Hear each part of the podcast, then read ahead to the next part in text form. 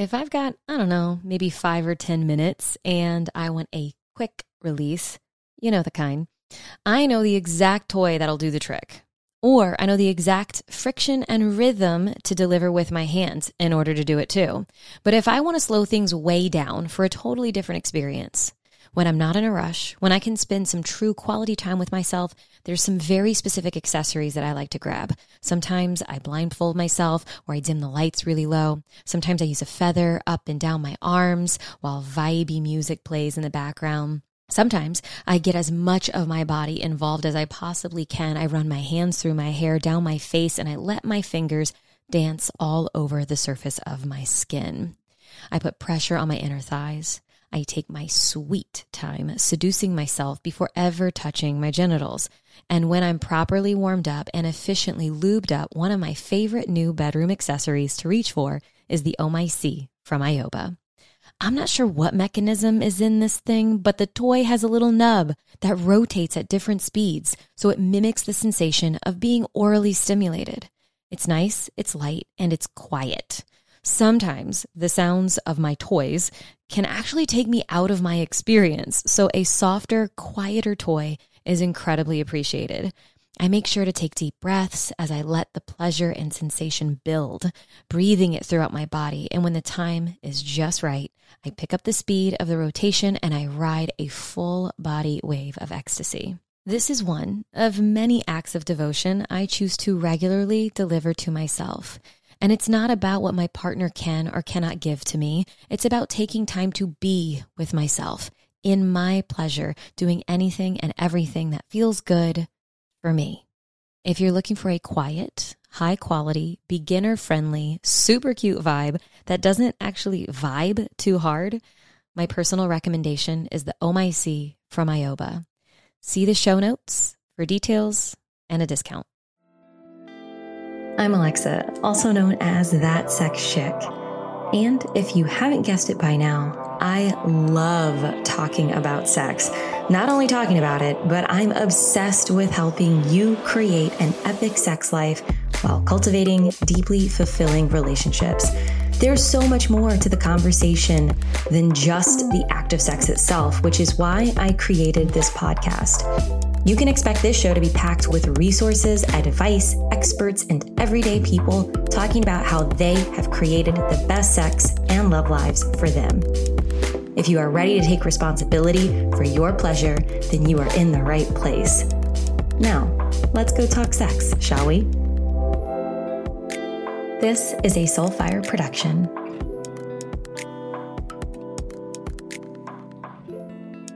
Um, thank you so much for having what is sure to be a very juicy conversation for all of my listeners, my community, my audience. It is so good to have you back in an interview capacity so that I, uh, just a humble lady in the world looking to learn to serve.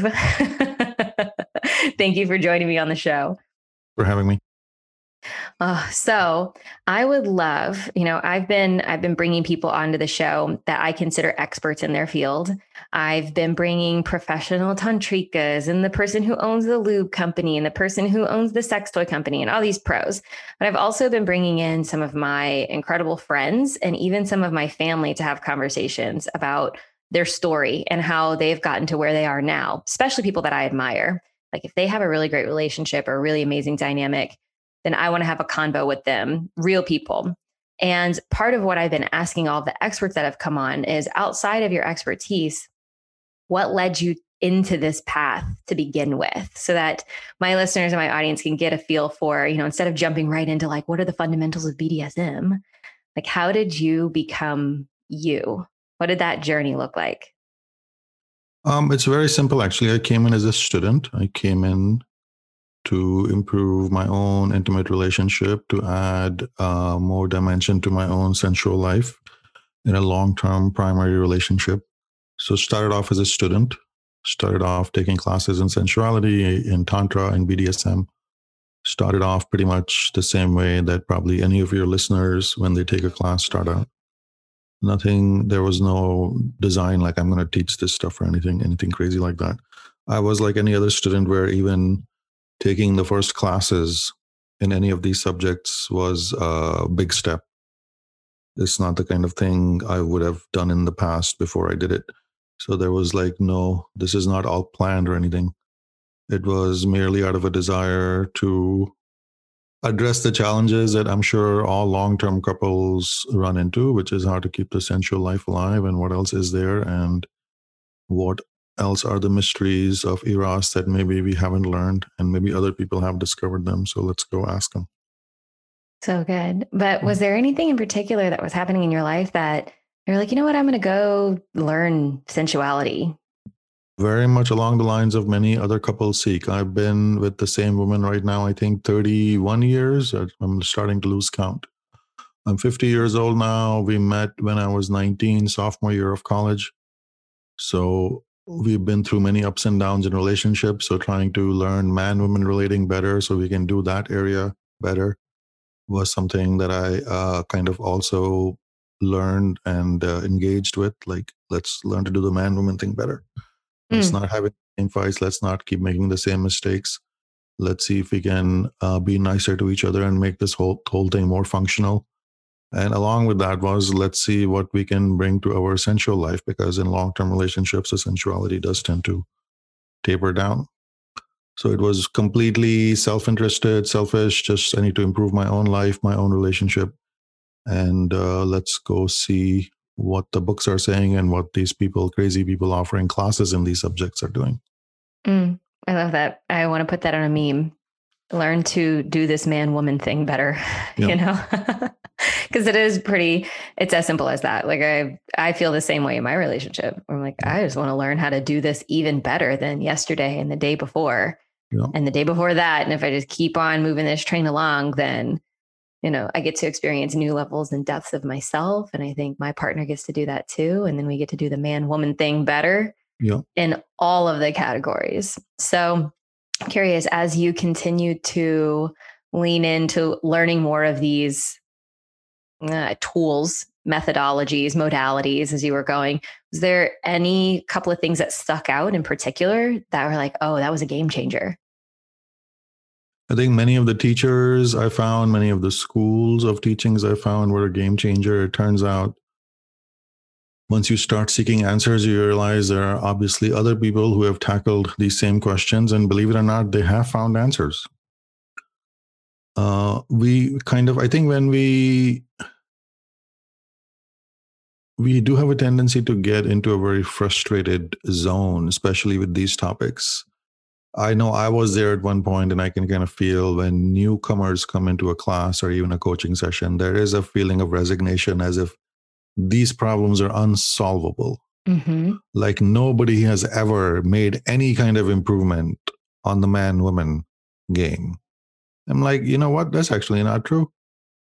There have been brilliant people, brilliant minds. There have been brilliant therapists. There have been brilliant explorers writers who have actually they may not have completely cracked the game these games are not completely crackable but they certainly have made many wonderful discoveries they have found ways to make relationships more functional and certainly in the erotic realm there is there's oodles and oodles of knowledge out there that is reliable that is solid that is field tested right. that you can learn and when that shift happens um, you realize this is an area that you can approach with the ambition, with the model of mastery.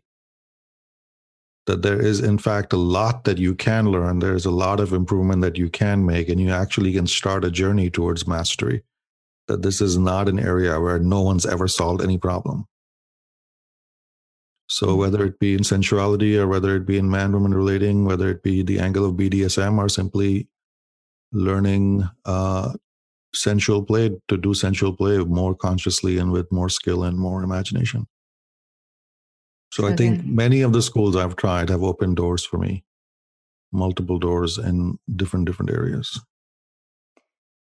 When you were on this journey and on this path, learning more things, and things started to take maybe what some from the outside looking in would say is a darker turn. Yeah. Do you have any kind of preconceived notions or any, let's say, shit that came up, judgments, like what is going on? Did yeah, anything come up for you? So.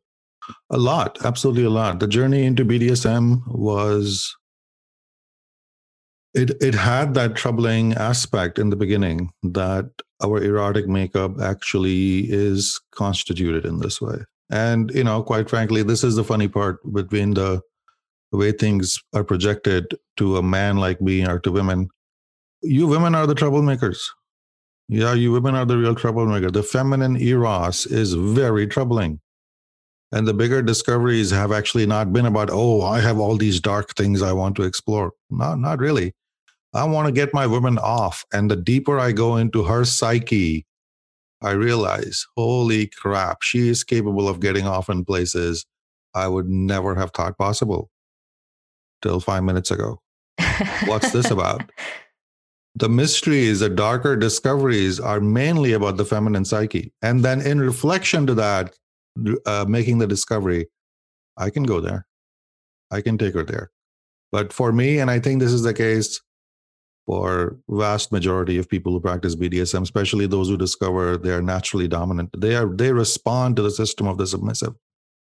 And it is discovering what the woman, what the submissive is capable of getting off on that pretty much is the driving force of this investigation because the goal ultimately is better get off especially coming from the dominant to the submissive or from the masculine to the feminine.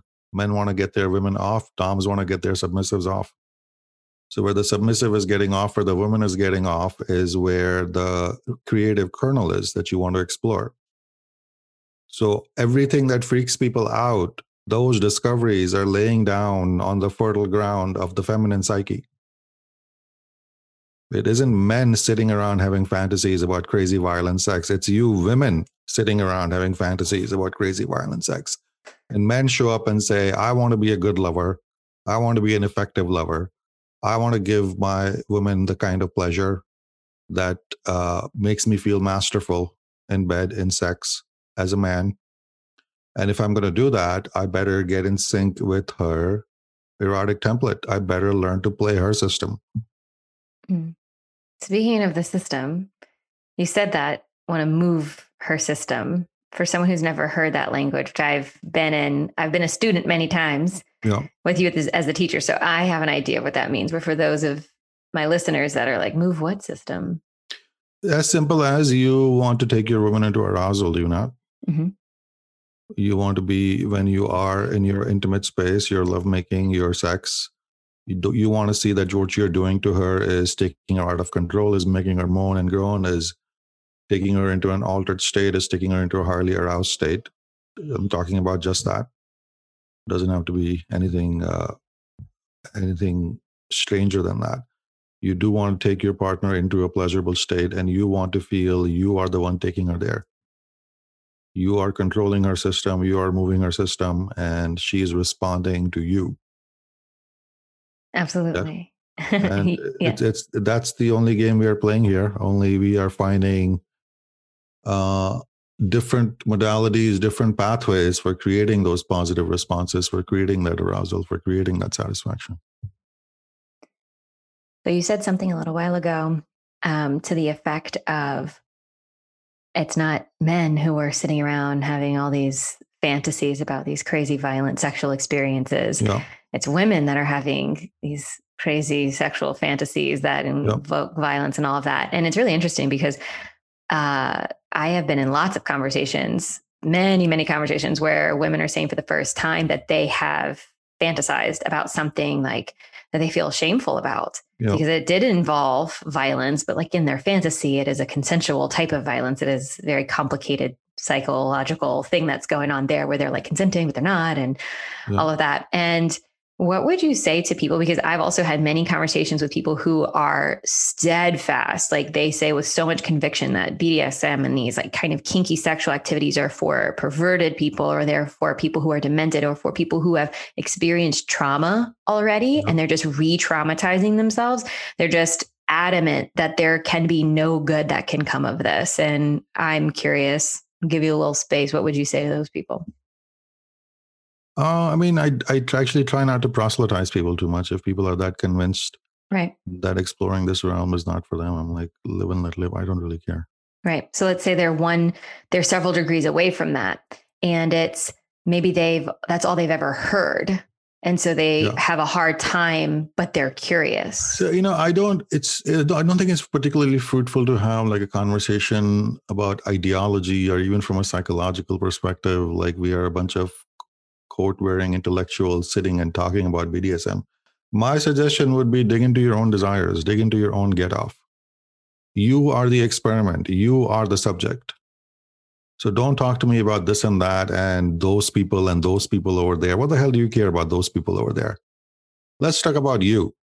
If you're a man, let's talk about you. And if you're a man, bring me your woman and let me talk to her. talk to your woman, talk to her desires. Talk to your woman and ask them how is it that women bought this 50 Shades book 140 million times over or some ridiculous number? Why did women read this book?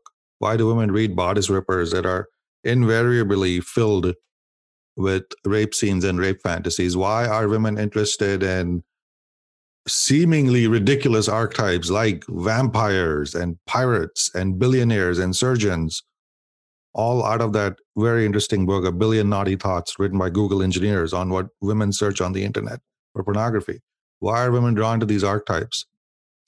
If you actually are honest, if you actually even want to put on that white lab coat and and figure out what's going on here, go do your research. Go read uh, My Secret Garden by Nancy Friday. You know that book, right? About mm-hmm. sexual fantasies she wrote. Go read yes. women's fantasies written by women anonymously and sent in. Mm-hmm. Don't don't argue with me. Go argue with the feminine psyche. I'm not presenting anything new here. If you oh. actually want to go do your research, the research will mess you up. The research out there is far more disturbing than any chargy thing I can tell you on a podcast. Women's eros is highly troubling to people. Go investigate it in any way you can. Go read the books that have been written by people with PhDs behind their name. Go read The Erotic Mind by Jack Morin, PhD, MD, whatever else. Go read uh, there's so many wonderful books that uh, have come out in recent years and in decades past. Go explore the feminine erotic uh, template and uh, yeah, don't argue with me. Go argue with the feminine psyche. And this is why I like having you on my shows. This is why I really enjoy interviewing you. And I have to prepare myself sometimes because you will give the answer that pretty much no other person I'm in conversation with will give me to certain things. Like, you know, I could have asked another Dom or somebody else, you know, what would you say to those people? And they would go right into this whole um, this pretend conversation of what they would say to that person, and you're like, you go see it for yourself. Like, I'm not going to tell you. Those people are tedious. I don't want to deal with those tedious. People. Exactly. We, very interesting to talk to. Right, and we have other shit to do, like people who are and actually curious and wanting to. ultimately, what I'm doing when those people show up in my field is they're basically saying, "Handle my shadow," and I'm like, "No, fuck no." Can I curse on your show? I don't know. Yes, please. Okay. I mean, yes. Like screw you. No, I'm not because go you go deal with your own shadow. You unpack your own shadow. You may you may present yourself like you're having an argument with me, but all I see on my end is somebody who's deeply in shadow about their own eros. And they are in their defensive mode, and I am being asked to handle that. I'm like, you got to pay me a lot of money to crack open your shadow for you. And even then, I'm not really going to do it. I don't. I don't do people's work for them. But if you're truly interested in investigating, go investigate. You obviously have not investigated. That's the only way you can come up with the stance and say anyone who does any of that is damaged. If that is the case, then the 150 million women who bought 50 Shades of Grey are damaged people. Are you willing to make that statement? Are you willing to stand by that? Then every woman who reads every piece of erotica that has rape in it is damaged goods. Then every woman who has read Fifty Shades of Grey are much better books is damaged goods. Because if only damaged psyches are drawn to this kind of thing, we have a lot of damaged women out there. So go deal with that. Why are you coming to me? right because there's uh, even more people in the population that don't think it's damaged that have a lot of fun with it they you do. know? and i think that's the bulk of it yeah for sure I love this topic. I love this convo. I was actually the guest um, on a podcast yesterday, and I started talking about my first experience with DS and how I didn't. I didn't really have any I don't want to say judgments. I hadn't really thought about it much. I knew that it existed, but I also just hadn't experienced anything. I thought it was like this kind of dark, like thing that was just way far away and that I'd never, I'd never really have to consider it until I was with someone that put together scenes in such a way that were so gently like leading me into something. And then I would be wide open and I would leave these situations or these scenes. And, and I didn't have this language for it at the time but I would leave like, how did I not know I was into that? How did I not know this about myself? How did I not know that my orgasm could be like that? How it was just very confronting about my identity. Yeah. And I would leave with this deep, deep relaxation in my body that meditation can never touch. Like, I mean, where I am in my meditation practice, I don't even come near what I had experienced in some of those really beautiful scenes, which I call them beautiful because they felt really beautiful. But if somebody were watching, they'd be like, what the fuck? If they had no idea and wasn't provided any context, what the fuck is going on? You know, and then after I remember like, I, I remember having some pretty um and confronting conversations just within myself, going like, I've I've never felt happier inside of my body. Like I've never felt like more connected to who I really truly am it was through some of those experiences and it was only in it was only after the fact that I got really curious about what was going on and I looked into it and I was like, oh, this person's into BDSM. And then uh, I just like ran with it. And you can see where I am now. This was years ago. And I was on the show yesterday and the person was asking questions of, you know, and she also has a podcast that has to do about sexuality and spiritual growth and plant medicine and all this stuff. And I was talking about it so innocently. And I think that that is confronting for some people.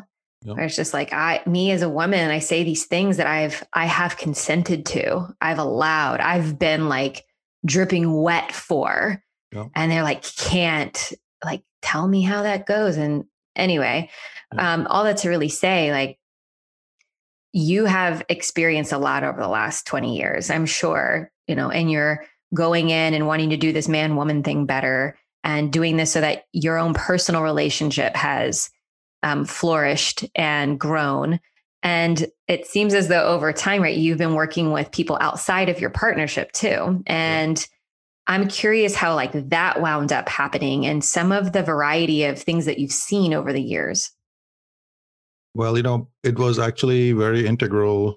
It wasn't even a segue this is this has happened to me. This is my woman has done this. Many other men's women have done this which is when uh, i was curious about trying something and i was like hey you want to try this? Her response was you go check it out. You, go, you go check it out first and you tell me how it is. And she was great about it in a way because her invitation was a clean invitation. It, because sometimes people make unclean invitations especially when it comes to sensuality her her was like no no really. I am grateful that you want to go out there and check this out first. Bring it home to me. Let me try it in the safety of my own home. If i like it we will have more of it and we will incorporate it in, in our life. But you go and you you try this and that and that and that and have fun. So it was almost right from the beginning right this permission to go explore. So i i had i could fulfill my curiosity i could build my mastery. And it really never was kind of a dichotomy between the inside and the outside. If anything it kind of looped back and it's still the same structure is still functioning. And many of my clients they work the same way. And i think it's great. And even even when they are exploring together it's great if they can explore separately even it's great if you, even if a couple wants to come into this it's great if the woman can go into the submissive woman class get her journey the man can come into the dominant man class and then the two of them can come into a class in bdsm and learn together because they, we are separate we are sovereign beings.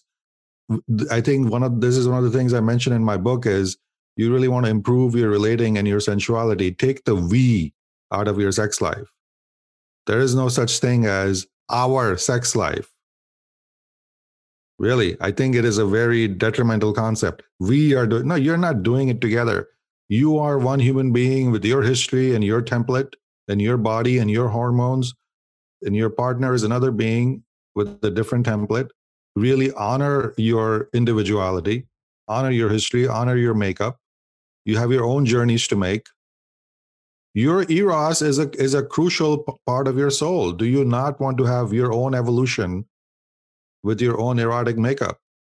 You are an erotic being. So what is this thing like we are completely merged together in our erotic exploration or evolution? You actually are not. It's kind of a crutch people use Right. because it's terrifying terrifying to some people to say no this is my journey i'm an erotic being and i need expression and this part of my soul needs expression and this is going to be my own adventure and of course we hopefully we will meet and intersect and we can uh, share with each other as we do in other areas so i think it's actually healthy for people to claim their own separate tracks in this investigation Agreed. And I love that you said that because there are so many people that that's going to hit for when they hear that. Like, oh, Yeah.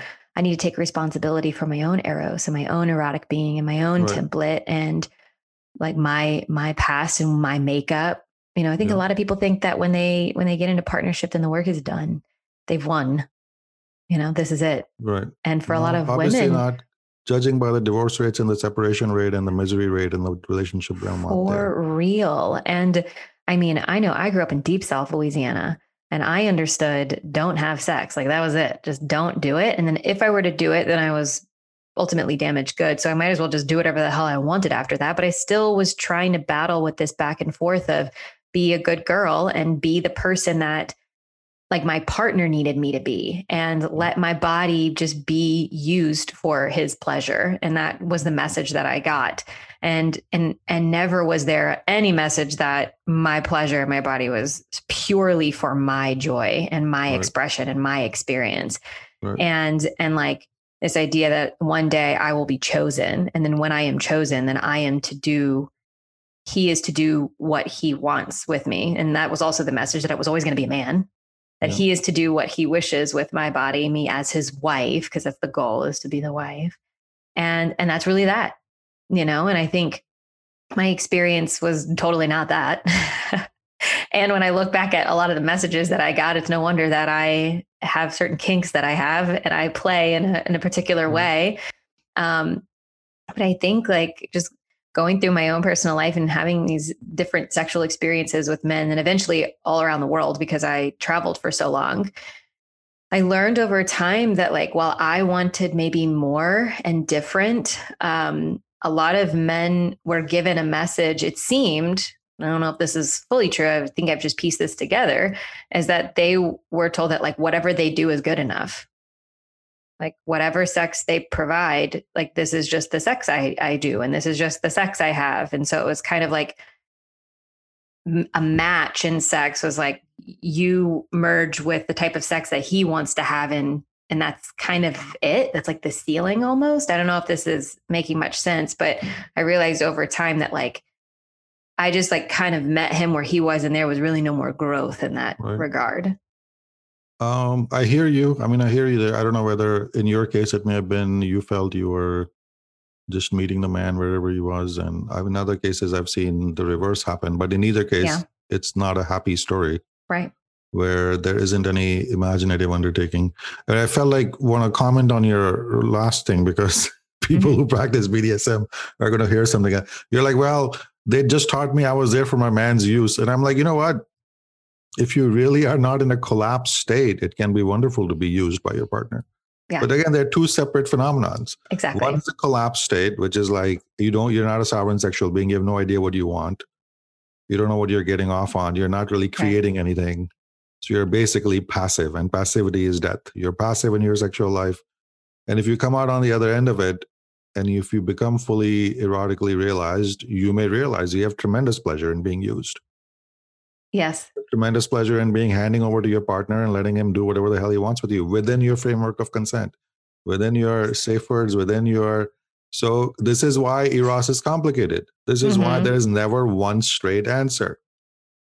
Right. Thank, thank this is what this is why this is why it's so problematic where people project their trauma onto other people. Mhm. So if a if a woman who has never had any sexual actualization, who, who, who let's say spend 40 years in that modality, that sex means whatever your husband wants, and it's not even about your pleasure, right?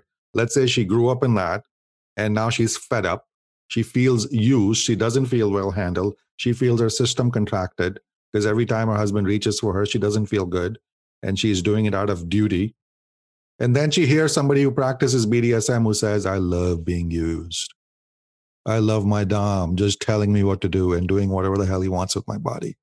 Right. So they're the two two people, they look, they sound like they're having the same conversation. Or they, they sound like they're having the conversation about the same phenomenon, but they aren't. They really aren't. This is why trying to mediate a debate between those two people is just idiotic. They, they're like, and Eros is like that. Eros is that paradoxical. Everything that can be done badly can be done well everything that can be you know a nightmare to one person is a get off to another person. And if you don't make complete room for it you will get lost in this particular maze. I just wanted to toss that out just to make things even more complicated. Thank if, you. if, if we only had things that were always good and things that were always bad we wouldn't need a podcast we wouldn't need therapists we wouldn't need any investigation life would be much simpler. But that's not the case no i love as, i love life this way I, I love too. like past. I think it's much more interesting. It's much more challenging. Sure. There's much more an opportunity for mastery in this area. But as far as the other one about, you know, simply settling for the mediocre or settling for the obvious or settling for this is the way we do it and this is the way we've always done it. I know men can get sucked into doing things by routine. A lot of men are getting their education from pornography, which is quite bad, horrible way to get your education. They yeah. have a very specific template for what good sex is. They think get it up, get it hard, pound away. Oh, success. right? Because that's what women want. And even if you do that, I mean, there are times, again, there are times when that is exactly what's needed. And there are times when that is uh, completely off the mark. And certainly it's a very limiting format for sensual expression. So I think we are kind of you know, I think after we are done with the taboos and the charge, I think what we are actually suffering from is an appalling dearth of imagination and creativity in this field. Human beings are so amazingly creative about the smallest things they do. They have a million ways of making a muffin in the morning, but in their essential lives, it's like they seem not to know there are more options available. Yeah. And well, I find a big piece of my purpose in life to help people discover the smorgasbord. Yeah. And a lot of times they are curious about, uh, could be a variety of different things.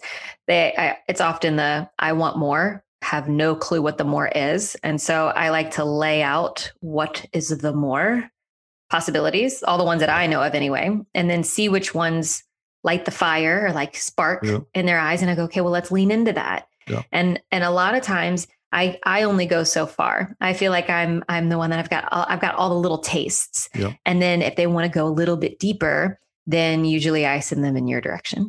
You know, and it, believe it or not, even uh, when I teach, when I teach with Lori, the class you have taken with us, our approach is the same. We we are actually offering people a sampling of different things that are possible in different realms. Yeah, it's incredible because you offer a yeah. sample of something that's also on my sample, which yeah. shows you just how much is really just available. how much there is, and it's it's yeah. really beautiful. It's wonderful to see that. But we also say this over and over: we have no desire to add any desire to you. Right. We're not trying to add any specific desire to you. We are giving you an exploration of what's possible, and we're giving you some choices that you can try out within the format of a course, within the format of an exercise and you see what resonates with your system and uh, do more of that. We don't really care. We don't care what you get off on. I love it. I love it so much that I have taken your Tantra Meets BDSM course twice with my partner. And Jordan has taken the Creating the Dominant Man program with you. We are big fans. And we have brought a lot of our friends like the amount of times we refer to, remember the Tantra BDSM thing, the Tantra BDSM, uh, that, and the other, which by the way, I did say those two words together, Tantra and BDSM. So for those of you, some of you might be introduced. You've heard me talk about Lori Handlers. Um, she's also a guest on the show on a different episode. And um, she's my go to lady when I want to talk about Tantra and her and Om have a workshop or a class called Tantra Meets BDSM. And Jordan and I took the the class in person twice in in Austin, and then one time Om came and did the creating the dominant man um, exercise, and Jordan went for a weekend and was doing that. One of my favorite things that came from that time, I think it, it was either the first or the second time that, you know, I had totally different experiences going through it a second time versus a first time. And I had a lot of shit to look at within myself. There's a lot of things that I thought that I had figured out. And just going through it one time, I was like, whoa, there's a lot in my face right now. And then the second time, I realized I was way more relaxed. I was way more fluid. I was way more open. And you said something that really stuck. And I say it all the time. And me and my friends, we quote y'all all the time too. But I, it was submissive doesn't mean passive. And I realized how many times Yes. I realized how many times I was trading submissive with passive yeah. and I was you know, crossing my arms across my chest and going, I just want to be submissive. And I've been totally sitting in the corner pouting. Yeah, passive. that is yeah, absolutely disastrous. Passivity is passivity is death. Don't be passive in any, any area of your life. Don't be right. passive even when you're dying, for Christ's sakes. If right. You're if you're at the, if you're at death's door, make, make a resolution to be active in your death. Yeah.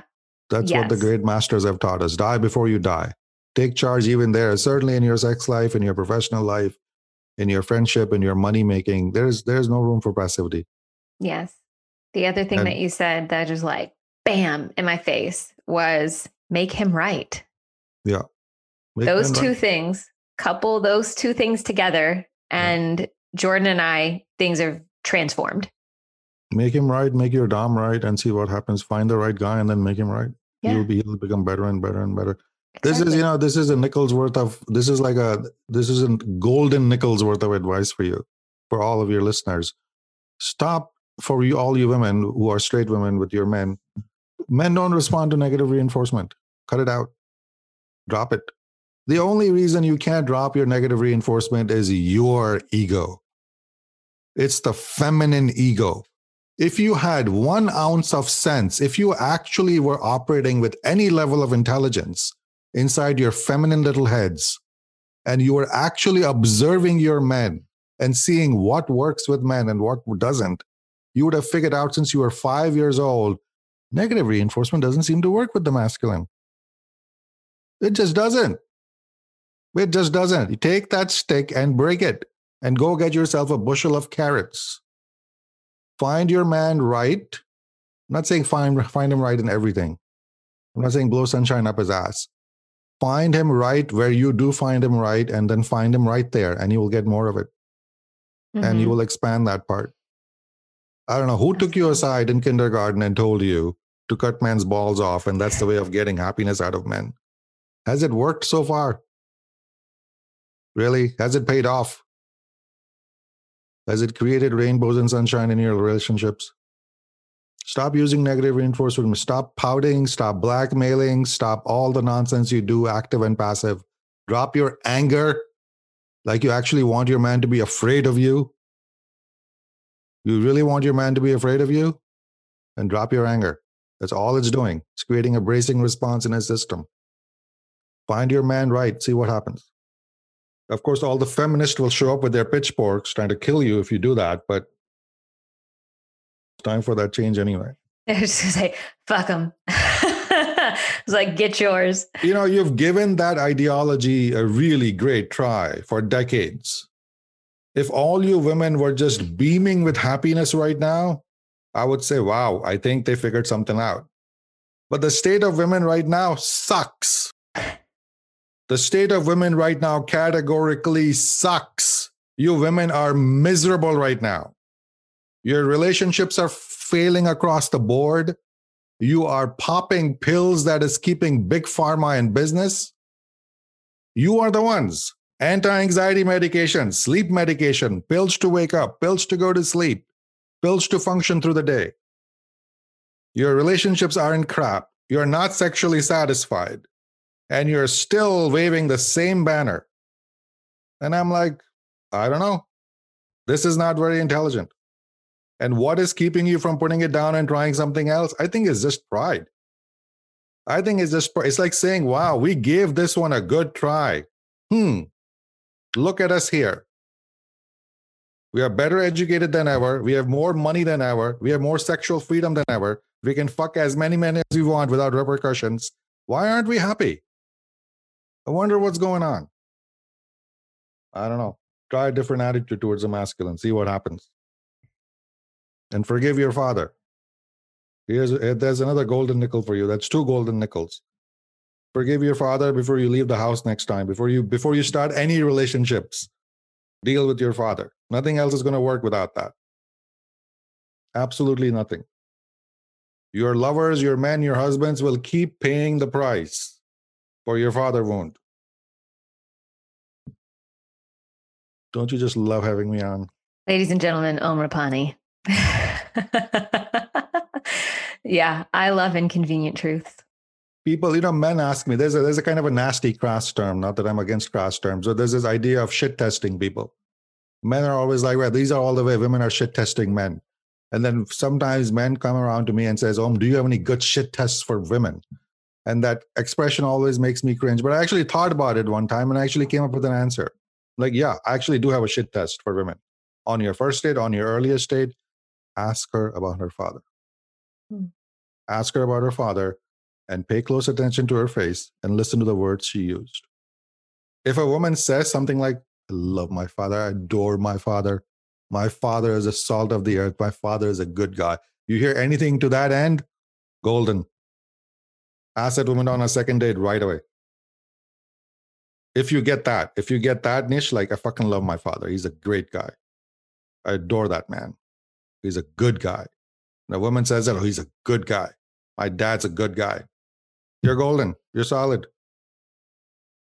Yeah. I don't Build know. with very... that woman. Go forward. That's I, like to me, that's like a very big, big green light. Right. And what about the rest of us? What about the rest of us is uh know that whatever is unresolved here is going to end up in your relationship and act accordingly. Mm-hmm. Right? Be aware yeah. of it. And the more blind she is to that fact, the more blind she is to how important that part of her life and psyche is. Mm-hmm. If she's completely ignoring it, uh, you're going to pay for it in your relationship. There's no, there's just no way around it. For sure. Um, Jordan and I work with a coach. Her name is Annie Lalla. I'm not sure if you're familiar with her. We just love just about anything that she says. It just gets in there. It's just like so perfect.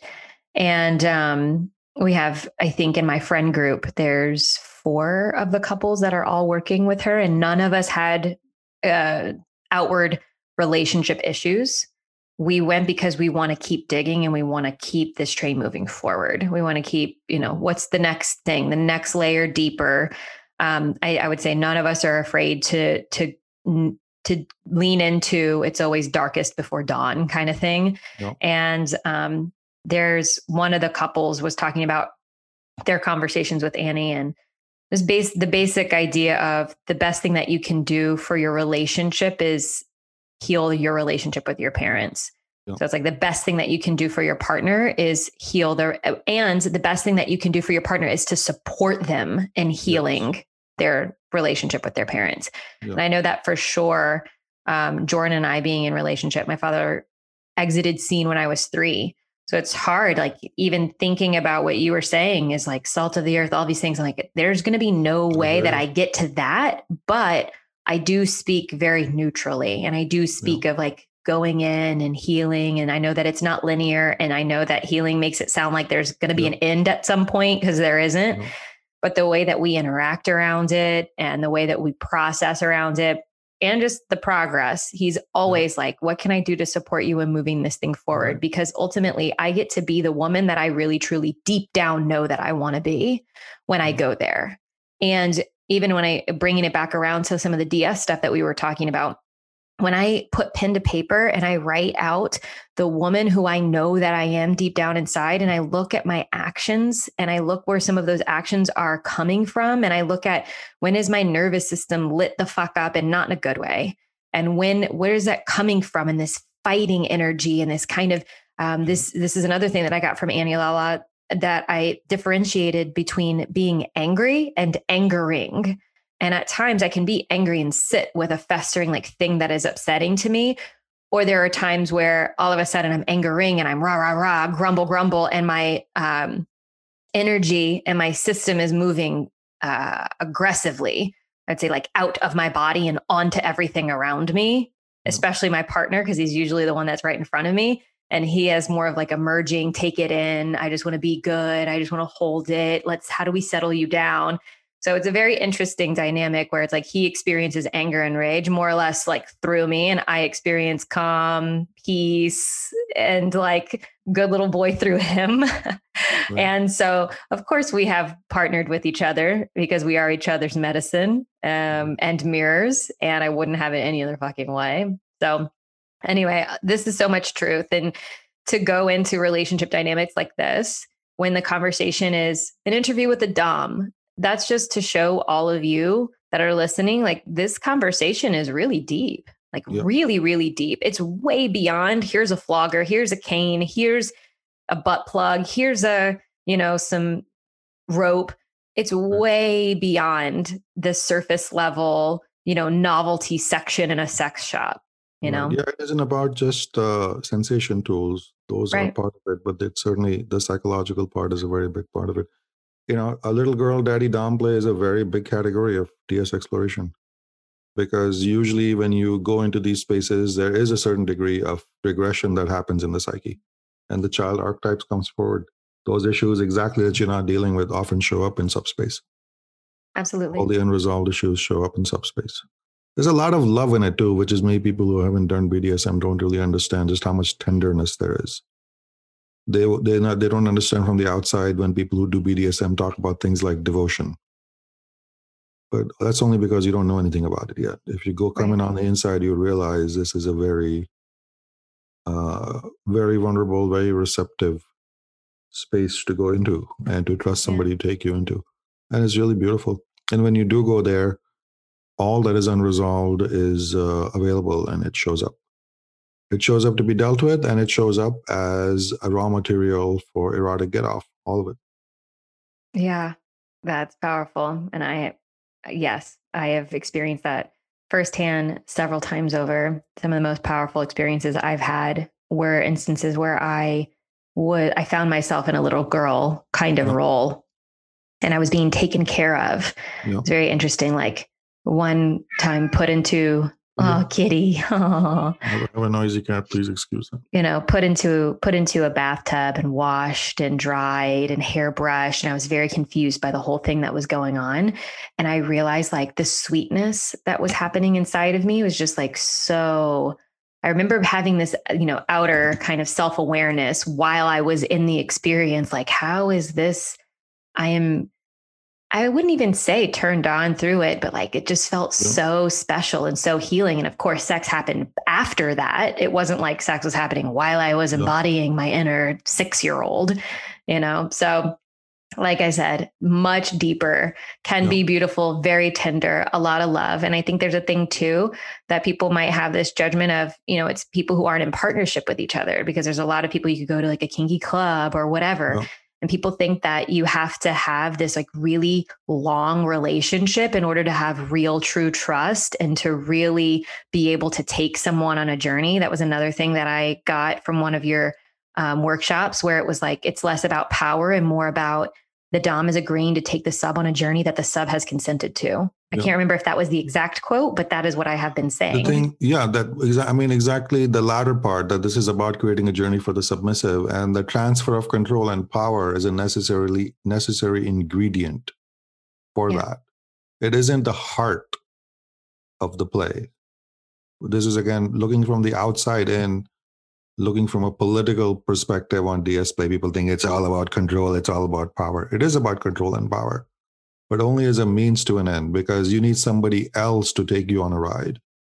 And the only way they can take you on a ride is if you hand over the reins because you can't take yourself there. So the transfer of power and control is crucial to this play, but it is simply the structure of the ride. It is really not unlike agreeing, standing in line for an hour to get on a roller coaster, agreeing to get strapped in. Once you're strapped in, you can't get out because you need that for this ride to happen. You can't get let yourself out of the harness in the middle of it. You would kill yourself.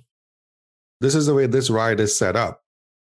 Saying, well, I'm giving up control of my body during this ride. Well, you are because that's what this ride requires. You don't have to go on the ride, and the ride ends.